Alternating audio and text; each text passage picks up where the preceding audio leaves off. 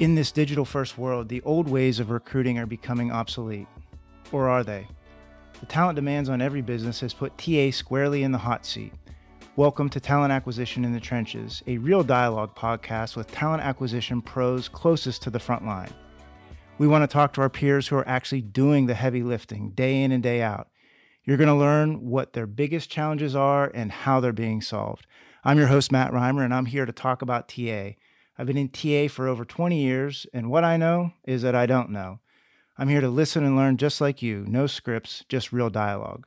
Talent Acquisition in the Trenches is powered by NACR, the preeminent association for healthcare recruitment professionals focused on education, networking, and providing resources to enable our members to become strategic business partners in the ever changing healthcare environment.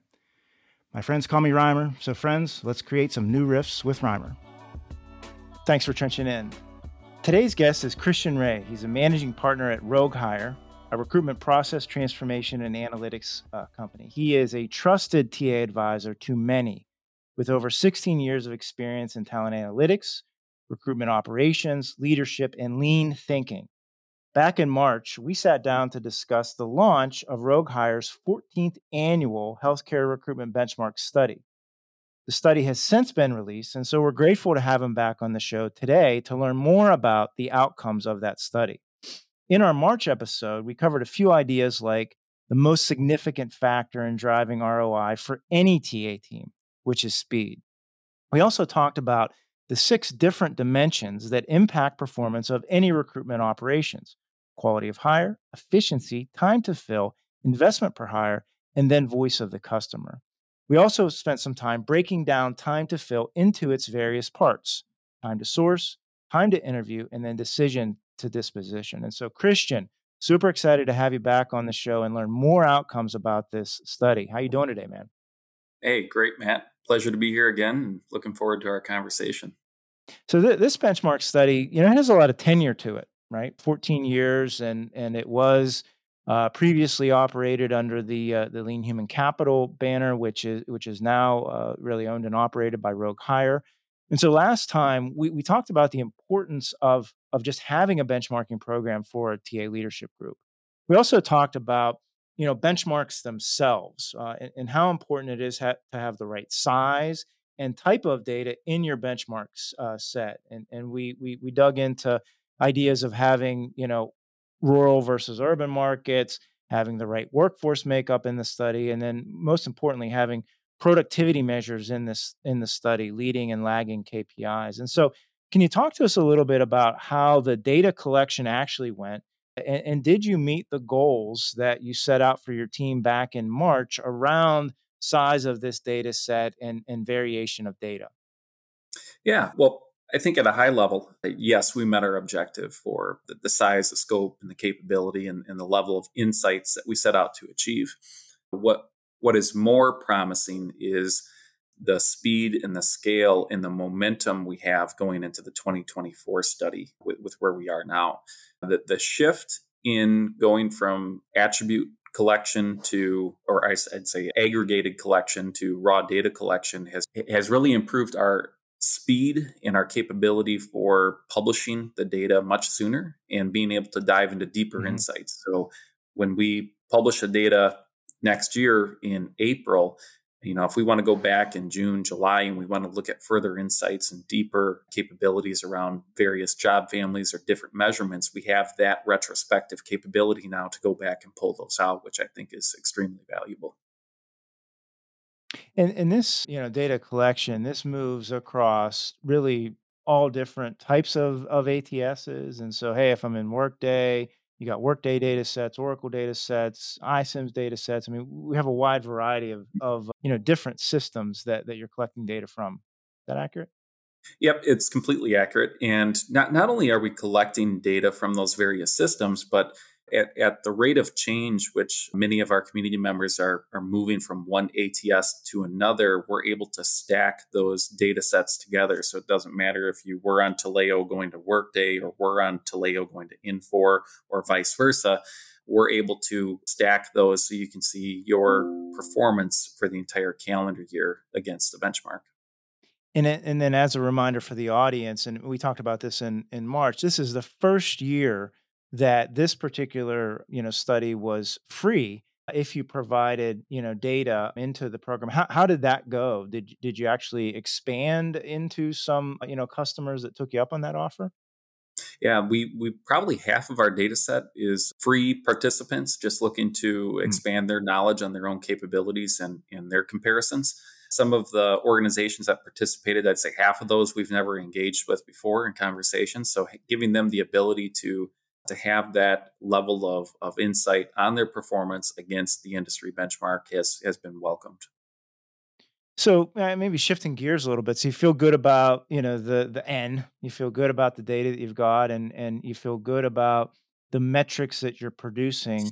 How, how many different metrics are in the the report out? And so like as you as you've been out, you know, meeting with you know the participants, how many different metrics are being analyzed? Yeah, well, let, us start with the N. So this year's data set or, or, benchmark study had about 95 data sets that we that we were able to obtain. Within that 95 data sets, there's about 450,000 filled positions, about 1.8 million applicants that had, or not, uh, 1.8 million employees in, in the workforce data. And, and that work for the recruitment data came from about 2,600 different recruiters. So we're we're, oh, wow. we're very excited about about the size there. Now, in, in terms of the metrics that we were able to produce, we measure the metrics all the way down. I mean, to the metric level, and then when we add in the the quartile and tenth distributions that we have in there, we went from publishing about 680 metrics in 2022 to publishing 3,800 metrics in 2023.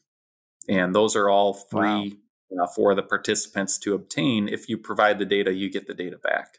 That's across 23 different job categories. That's great.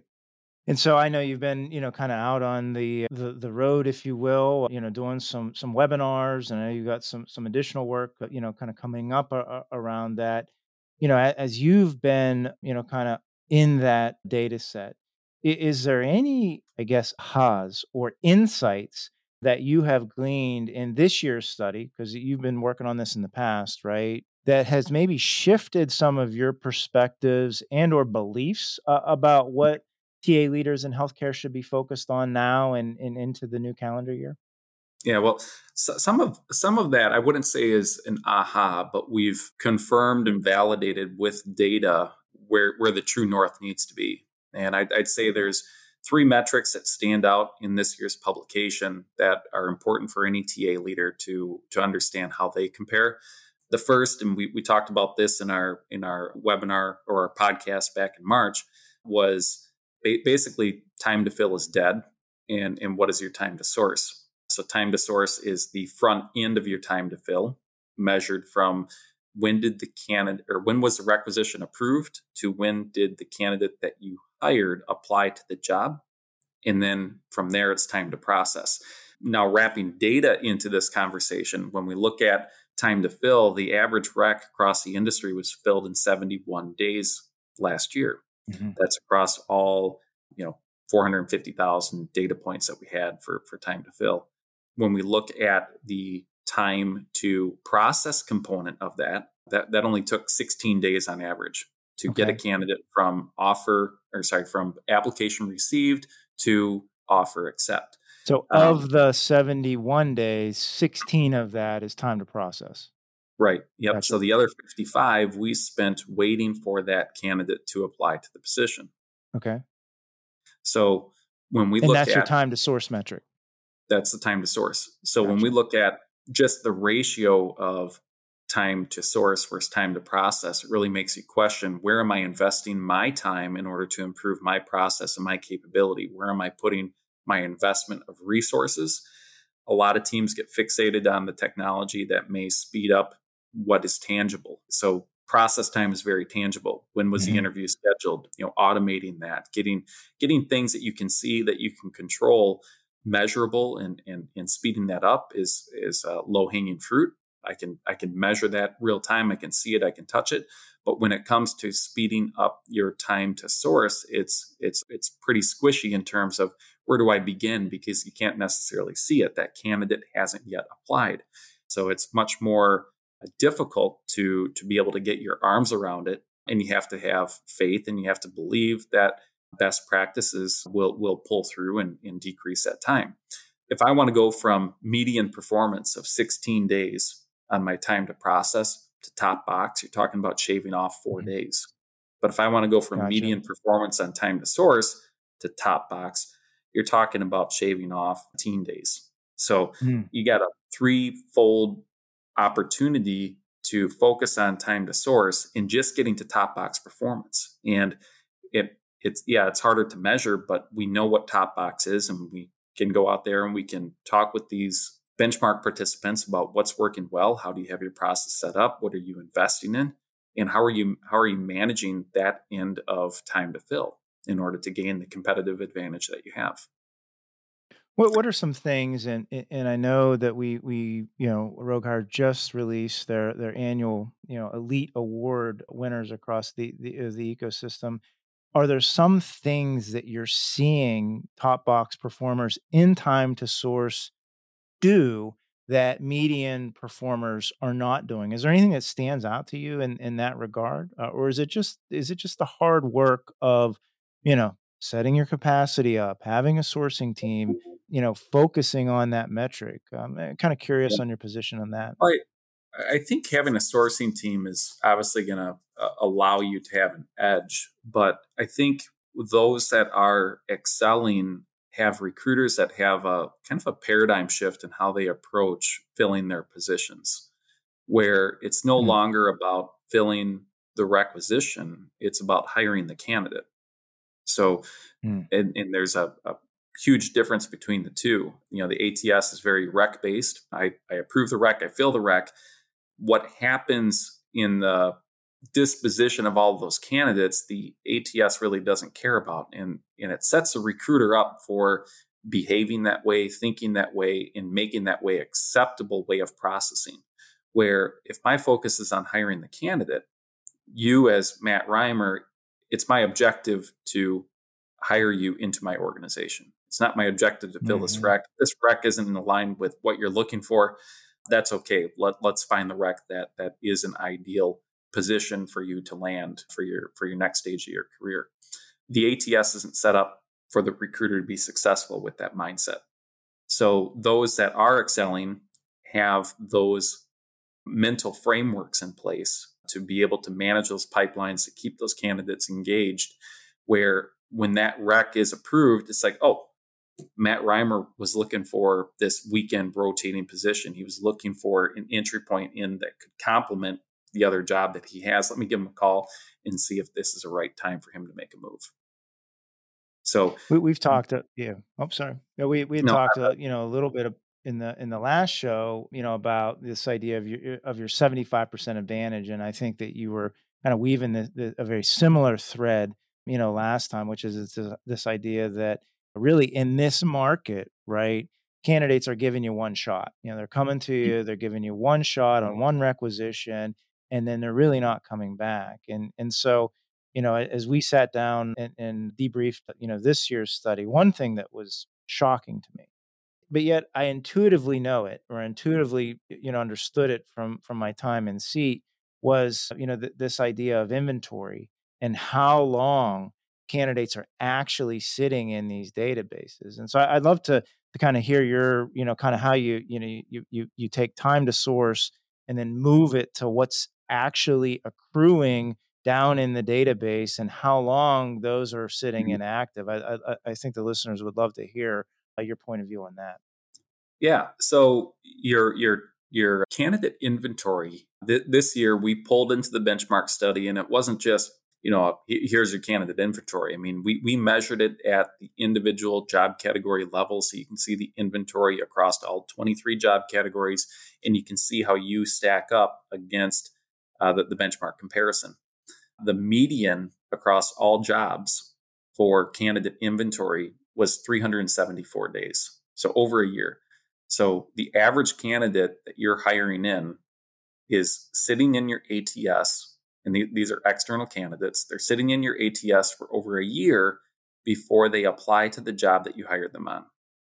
So that could be skewed by people that have been sitting in there for four years, or that that median, you know, can, can be brought down by candidates that have been sitting in there for 20 days. It really doesn't matter. But the matter of the fact is that the individual recruiter is sitting on top of the candidate that they're already going to hire, but that candidate hasn't yet applied to their position. So, how are we setting up the recruiter to be successful with that opportunity?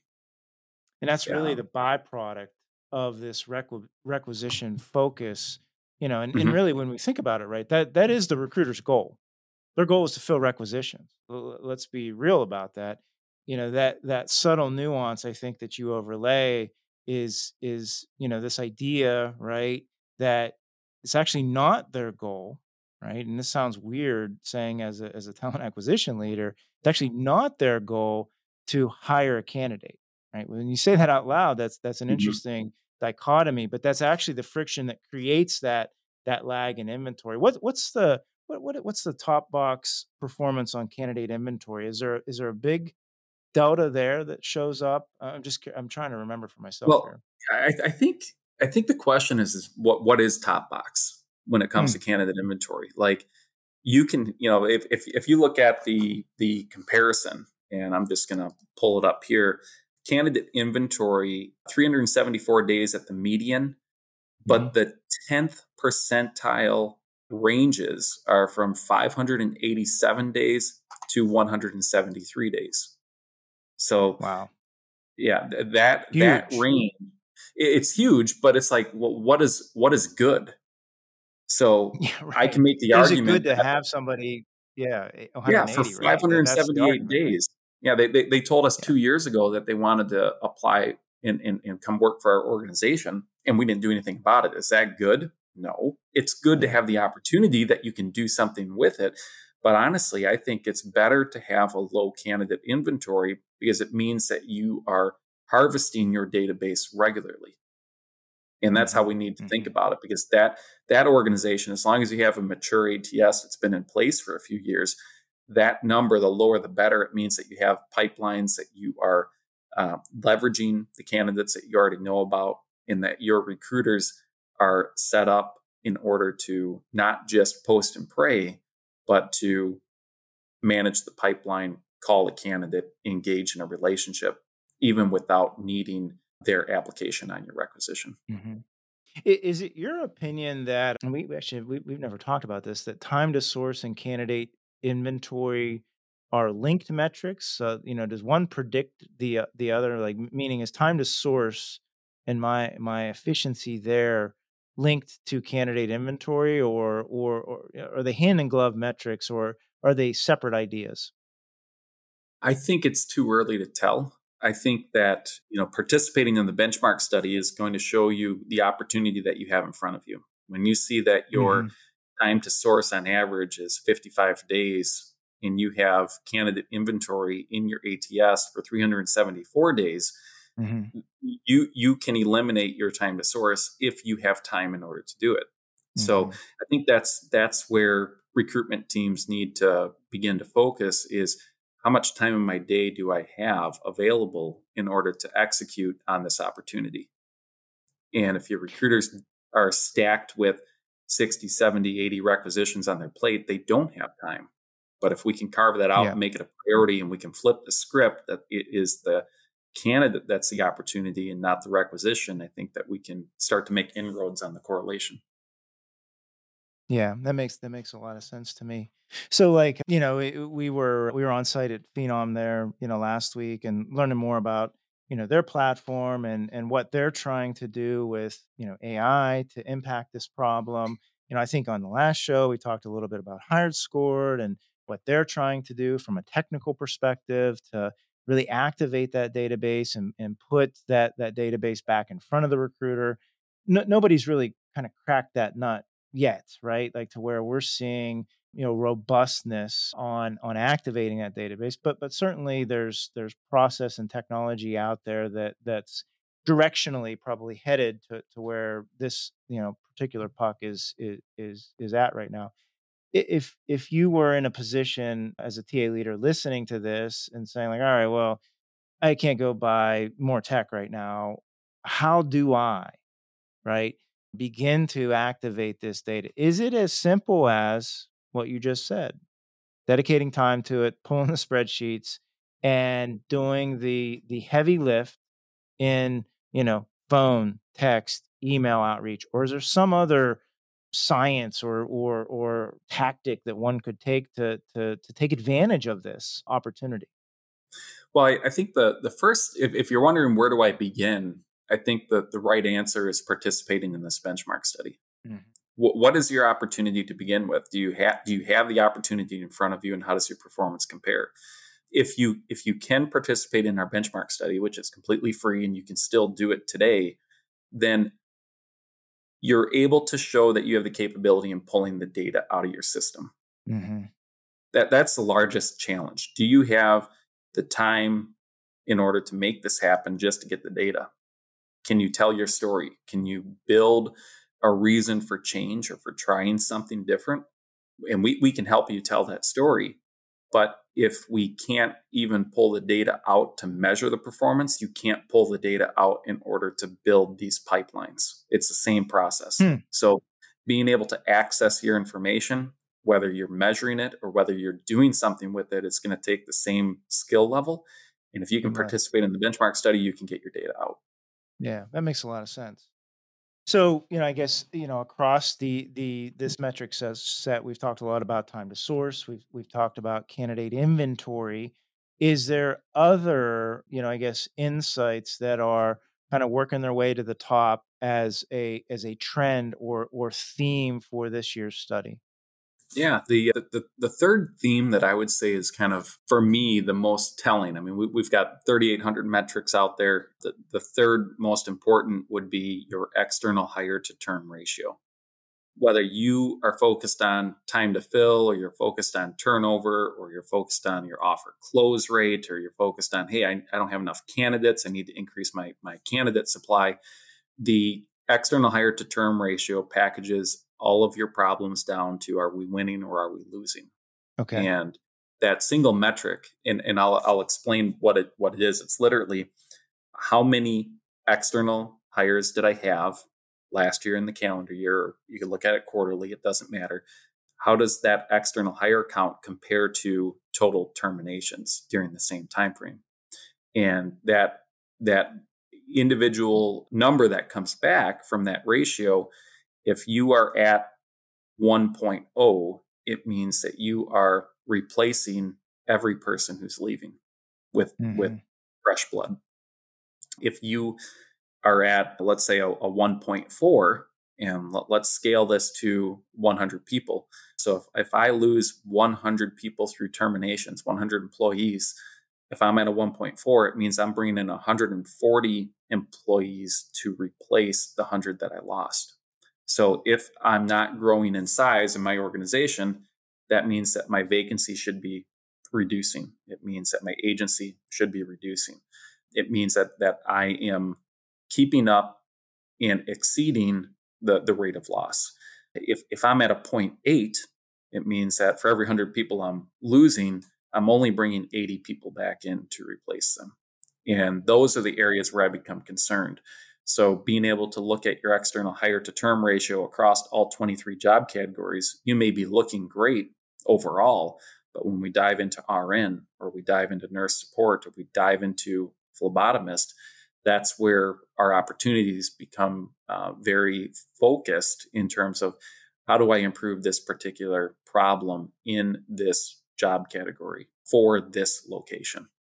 Well, what is top box performance for external hire to term ratio? So like what what what would like an organization that's really doing well on the the turn versus the external hire, like what what are they actually doing?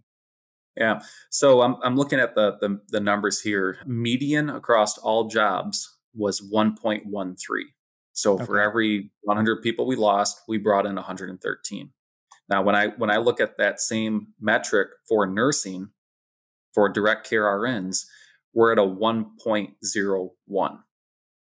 And so it's the variation treading water. Yeah. Yep. And and one of the one of the two themes that we really had in this year's benchmark study is that no one experiences the average, they experience the variation. And the variation this year, it's either feast or it's famine. So the the variation on external hire to term ratio for direct care RN, as I said, it was 1.01 on the median. That range from the top 10th to the bottom 10th is 1.89 where where where everybody's having a feast and when we go to the famine mm-hmm. it's 0.61 so that's what's keeping our that, agency that, so that's nursing that's just mm-hmm. nursing mm-hmm. right and so when that's you're saying yeah so when you're saying and i like that right uh, and i've heard you say this before right no one experiences the median right mm-hmm. i just wanted to well they, they don't experience that, the that, average yeah they don't experience no, the no average. One. They experience yeah. the variation. So you're either up top, you know, finding a way to, you know, pull nurses from, you know, maybe your competitor that's in a different, you know, position. That's an interesting insight. Has yeah. it always yeah, been like that? Like that that level of, of, variation from your perspective over the the, the course of this study? Or is that uh, new in this this uh, post kind of COVID world, if you will? I, I would say things like you know time to fill it's we're, we're starting to see more variation there. Either teams are doubling down just to maintain their performance that they had pre-COVID, or their metrics are running away from them. I mean, it's not uncommon to see a team that was performing at 70 days time to fill on RN now experience 110, 115 days, mm-hmm. and that's normal. But uh, some of the variation that we see on on a metric like external hire to term ratio, we've never measured it before. No, uh, our yeah, we, we are looking at opening up like historical data sets to be loaded. So that way we can see not just what your 2022 was, but hey, if you want to load in, you know, 2020, 2021, give us some historical baseline so that we can kind of look at at what what the what the past performances are for comparison. Makes sense. Any insights on you know kind of what's happening with with open requisitions? And so I, I know that you know, a big thing that TA leaders are are challenged with internally. I'm just having this conversation, you know, the other day with a client, you know, is is you know managing the age of the requisitions, and so you know this mm-hmm. particular client, you know, had a decent amount of requisitions in that you know 150 or greater, you know, bucket. Do you see the same kind of themes happening there, where where there's there's variation to be had, or is requisition management pretty consistent across the board? No, it, it, there's there you you can tell looking at the benchmark data sets and the results across all 95 data sets who has requisition management practices and policies in place versus those that don't. Mm-hmm. Those that do, and and I'll, I'll explain a little bit on our open requisition metrics.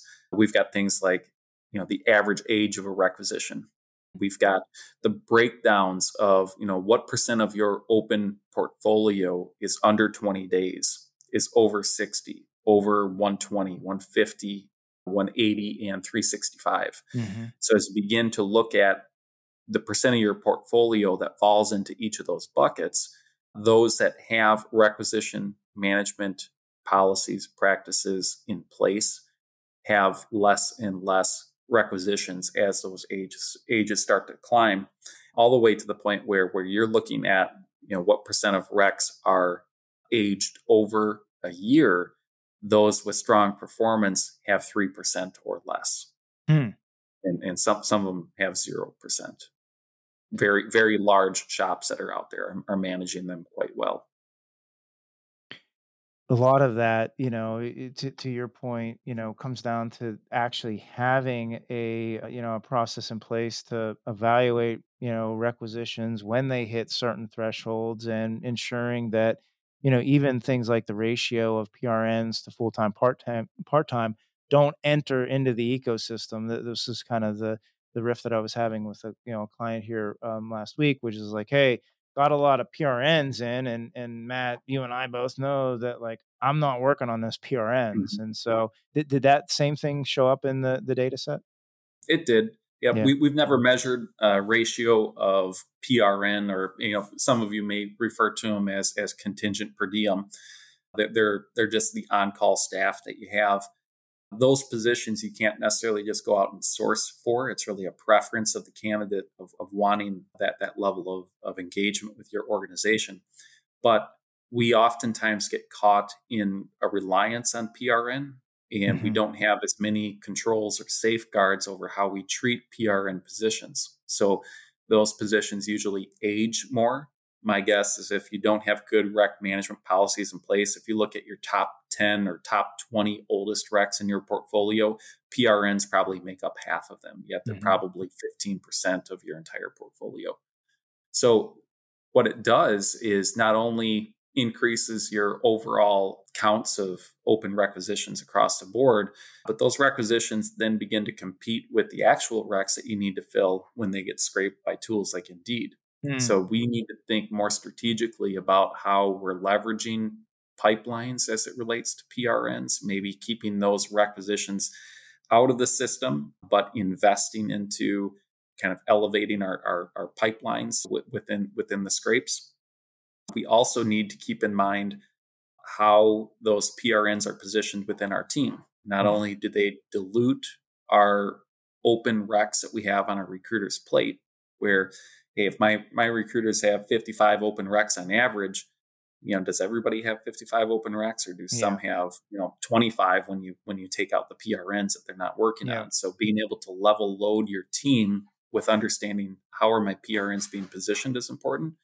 And then the, the, the last factor related to the PRNs is, is having separate rec management policies for them. So how are we treating them as they age? And, and how are we how are we encouraging the organization to to make sure that we're set up for success and then also when, when you look at a large job category like direct care RNs, you know, you mm-hmm. you may have a team that's service line based and all of the direct care RNs are, are with the same recruiters, which are great. But we could even go a step further in making sure that the PRN, direct care RN positions are all with the same recruiter too. Because hmm. chances are when you have one person that applies to a PRN RN job, yeah. that you can just talk with that candidate about all the options. Now, we all say, you know, oh, we can you know share requisitions or share candidates with with other recruiters but let's face it when you got 70 open recs you're trying to fill you're probably not prioritizing that candidate you're prioritizing the rec going back to what we talked about earlier yeah so you you had mentioned you know just you know re- recruiter and in the end right the responsibility to fill. Does this your study answer you know what, how many requisitions a recruiter should be filling annually? Does this study answer that? It answers the question of how many requisitions a recruiter fills mm-hmm. but it doesn't answer the question of how many should they be filling given mm-hmm. the conditions that they're that they're under mm-hmm. so we have measurements of productivity and resourcing within the benchmark study and just by participating in the study you have you have access to these metrics so when we look at recruiter productivity at the at top box they're filling you know 200 jobs per recruiter per year we also have those metrics broken down with recruiter and sourcer, and then we have them with the entire team. So when we go to the entire team, we're looking at productivity that includes FTEs from the leaders, from the administrative support staff, plus the recruiters, plus the sourcers across positions filled annually. So being able to understand how you compare to the benchmark is important. But we know based on our dimensions of performance and year over year measuring, you know, what does elite performance look like? When we look at those teams, we know where they should be operating in terms of their mm-hmm. capacity and their level of resourcing, which doesn't necessarily align with top box or median benchmark staffing mm-hmm. ratios. Mm-hmm. When it comes down to just strict resourcing metrics, we know, you know, how many fills per admin. We know how many fills per sourcer. We know how many organizational FTEs do we have in comparison to each recruiter that, that's on our team. So those are good high level places to begin, but it doesn't answer the question of, well, I don't have any applicants and how should I design my team around that? Or, you know, I've just got a, a completely different process that I have to operate under and how should I be set up for success given given those criteria. So each each question of how should they be is is a little bit different, but we definitely have the benchmark comparisons for for at least a baseline place to begin. And so this data set is a you know a, a snapshot, if you will, of of 2022 performance. And so you you had mentioned that you know we'll, do this again, you know, in calendar year 2024 for the snapshot of Mhm. 2023. So when will the the the next report land? Like when when will that one be, be released? Well, we'll be we'll be collecting data, you know, beginning of January, and our goal is to Mhm. have publication out by I think it's April 19th this coming Yeah. year. So we'll, we'll Yeah. be able to publish much sooner with the process and framework that we have developed. Those that have participated in the past, it's really not going to change too much with the you know, a couple of small exceptions that we're making to improve the, value in our benchmark. But overall, yeah, we'll be we'll be publishing again in April. But you can still submit your 2022 calendar year data today and compare yourself to the publication from from this year. Yep. Join hundreds of your healthcare TA peers and enjoy the benefits of a NAHCR membership today. Free educational webinars, access to our listserv, and discounts to your CHCR certification. All of this and much, much more for as low as $80 per person annually. Learn more at NAHCR.com. That's N A H C R.com. And so, you know, one, one of the things that that I that I know you're you're passionate about and and you know, the snapshots are good, right? Like, hey, this gives me Mhm. some directional understanding, lagging, you know, on, you know, kind of how I did, maybe some areas that I need to think deeper about, maybe helps me have some conversation with my executive team, uh, you know, as I'm doing things like budget planning, you know, so on and so forth. But but but you do talk about freshness of data and and you know ensuring that you know your your scorecard and your benchmarking has you know recency and relevancy maybe in nearer time to observe changes and patterns you know w- within your operation. And so can, can you talk a little bit about how you know you, you move from a static report into a more dynamic scorecard. So, how might one bring this in to their operation and start to not score yourself against yourself, but score yourself against the the industry as a whole? Can you talk a little bit mm-hmm. about that? Yeah. So our premium community members through through RogueHire have access to the scorecard level of, of information relating to the benchmark. So when I'm talking about scorecard, I'm talking about submitting data quarterly or more frequently to RogueHire. And in return, you have a scorecard that has the metrics that we published this year and more in comparison to those benchmark thresholds, but it also gives you the dynamic capability of drilling into your root causes. So publishing in the free is is great, or participating in, in the free benchmark is great directionally, but being able to isolate opportunities and look at performance as it changes quarter over quarter, as you make improvements, as the industry changes, as you implement different technologies and processes, or as you you begin to ramp up your team in their skill set through education, it is helpful to have that more recent data at your fingertips. So when I when I talk about a dynamic scorecard, no longer do you have that PDF in front of you. You literally have those metrics across all 23 job categories, but you can drill into your own segmentation of that data. Hmm. So off to the right of that that scorecard, if you want to drill into uh, regions within your organizational structure, you can select those different regions and your scorecard automatically pivots. Mhm. If you want to drill into individual facilities and have a conversation with a CNO or a COO or somebody that's in charge of a particular service line, you have that capability there. If you want to take that scorecard and drill into, oh, just show me this part of my recruitment team, you have that option of, of drilling in. Or if I want to talk to an individual recruiter, either about their performance or more importantly, about the challenges that they're up against, you can select their name from the drop down. And then that scorecard automatically updates to the positions filled or the open requisitions for that individual recruiter. As you shift to the workforce data, and we talked about that external hire to term ratio. Let's say my organization has 20 different facilities in it, or it has 10 different job categories. within a couple minutes, I can go through all 20 facilities and I can look at each of the 10 different job categories for all the position or all of the workforce data that I have and look at my external hire to term ratio for each of those 200 segmentations just within a couple minutes, couple clicks of the mouse.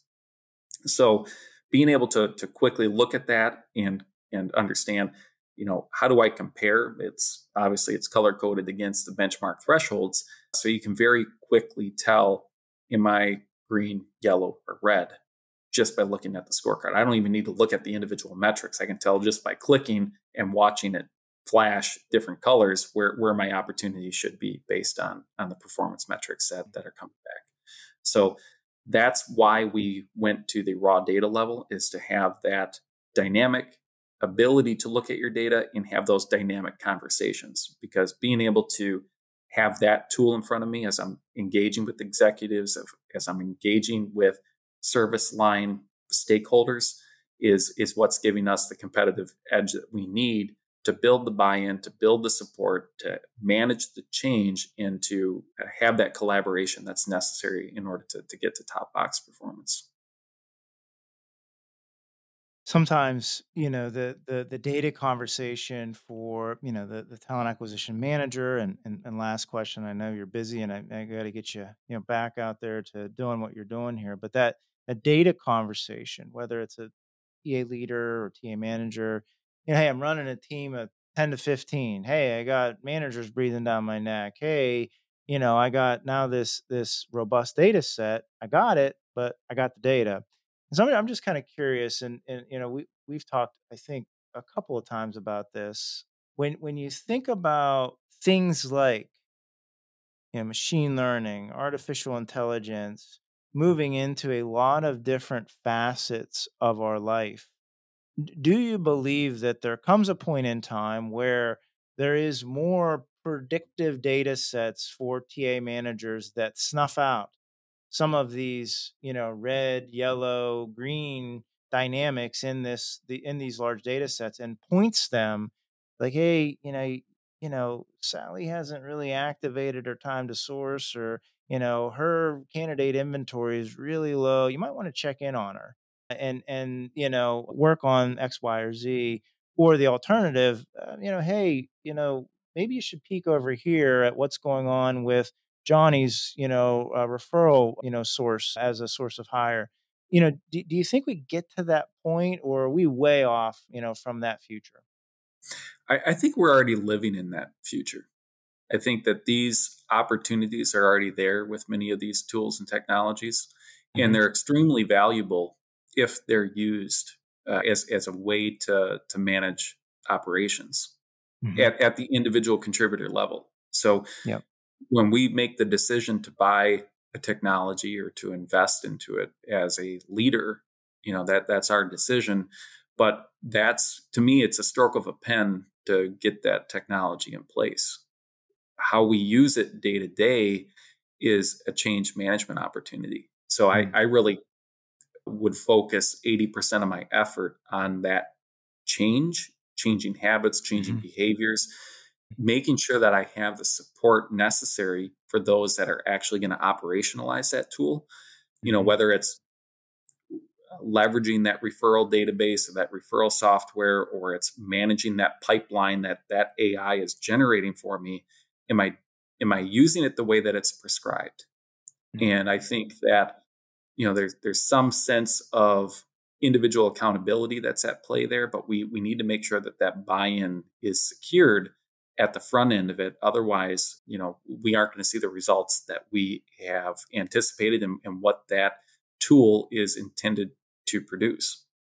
I think one of our frameworks at at RogueHire in, in the way that we manage projects is helpful. We we subscribe to you know the four disciplines of execution in terms of looking at that goal. So if, if our if our opportunity is around making sure that we have you know 42% of our external hires coming from referrals in order to to meet you know top box performance okay what are our leading indicators that support that you know it may be i'm looking at my referrals every day and make it measurable make it meaningful i'm calling 10 of them yep. every day And, and once you have that leading indicator, and there may be three or four of them that you need in place in order to achieve that level of 42%, what is my scoreboard?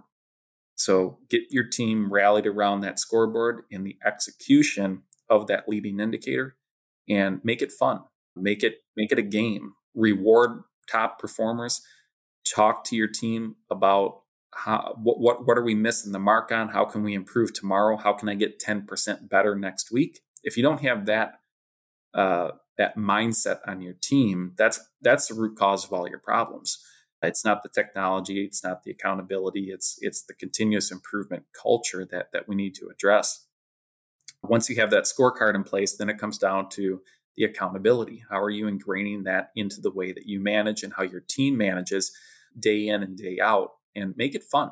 So I, I think that that that would be how I would approach the answer to that question because it's it is already there. Now, how integrated it, it is with all the other tools and, and processes, that's another question in itself. But I think the elements are there in order to to make this happen today. Yeah. Yeah, I love that. Well, I think that's a great spot to land for today. And I always learn something new when I sit with you. And so I, I really appreciate the, the, the depthness and and how you think about you know talent acquisition process and in improvement. And and I and I love that that you brought it full circle, you know, as it relates to leveraging all of this data to not be punitive, but to reward, to celebrate, and then to you know kind of help keep score on these teams. I mean these these uh, these are some grind jobs, right? Hey, if I'm in if I'm in a you know low 25th percentile and I'm filling 300 jobs a year, right? You know, is that just the grind or is there something larger there? And so I love this element of of uh, you know kind of using the analytics that that are in front of us to celebrate and, and reward. And so Christian, thanks so much for for coming on the show. Just one one last kind of clarifier this data set is is acute and post acute. So it's very niche, but it's it's mm-hmm. both. Is there anything beyond those, you know, two primary aims for for this generation of the database? For this generation, in anything in healthcare. You know, I mean, so if, if I'm in healthcare, there's something of value in here for me. Yeah, and you know, if you're in, if you have acute, post acute, and you also have an insurance leg of your organization, we'll take all the data and you'll be able to really get a lot of value out of out of participation here. Awesome. You're out on LinkedIn, so I'm, I'm assuming it's okay for people to ping you out there. And if they want to participate in the database, roguehire.com, submit uh, in, and they'll be off and running. Yep. Appreciate the opportunity. Man. All right, Christian. Yeah, man. I'm sure we'll be talking soon. Thanks for coming on, and see you around. All right, we want to thank you for listening to TA in the Trenches. We are produced by Iron Mike and his team at Ironbound Media. Keep up the great work, team. Please subscribe to the show on your favorite podcast platform and check out all of our episodes at nahcr.com. That's N A H C R.com. You also can find me out on LinkedIn where you'll find quick show riffs. Feel free to ping me, I always respond. Bye for now.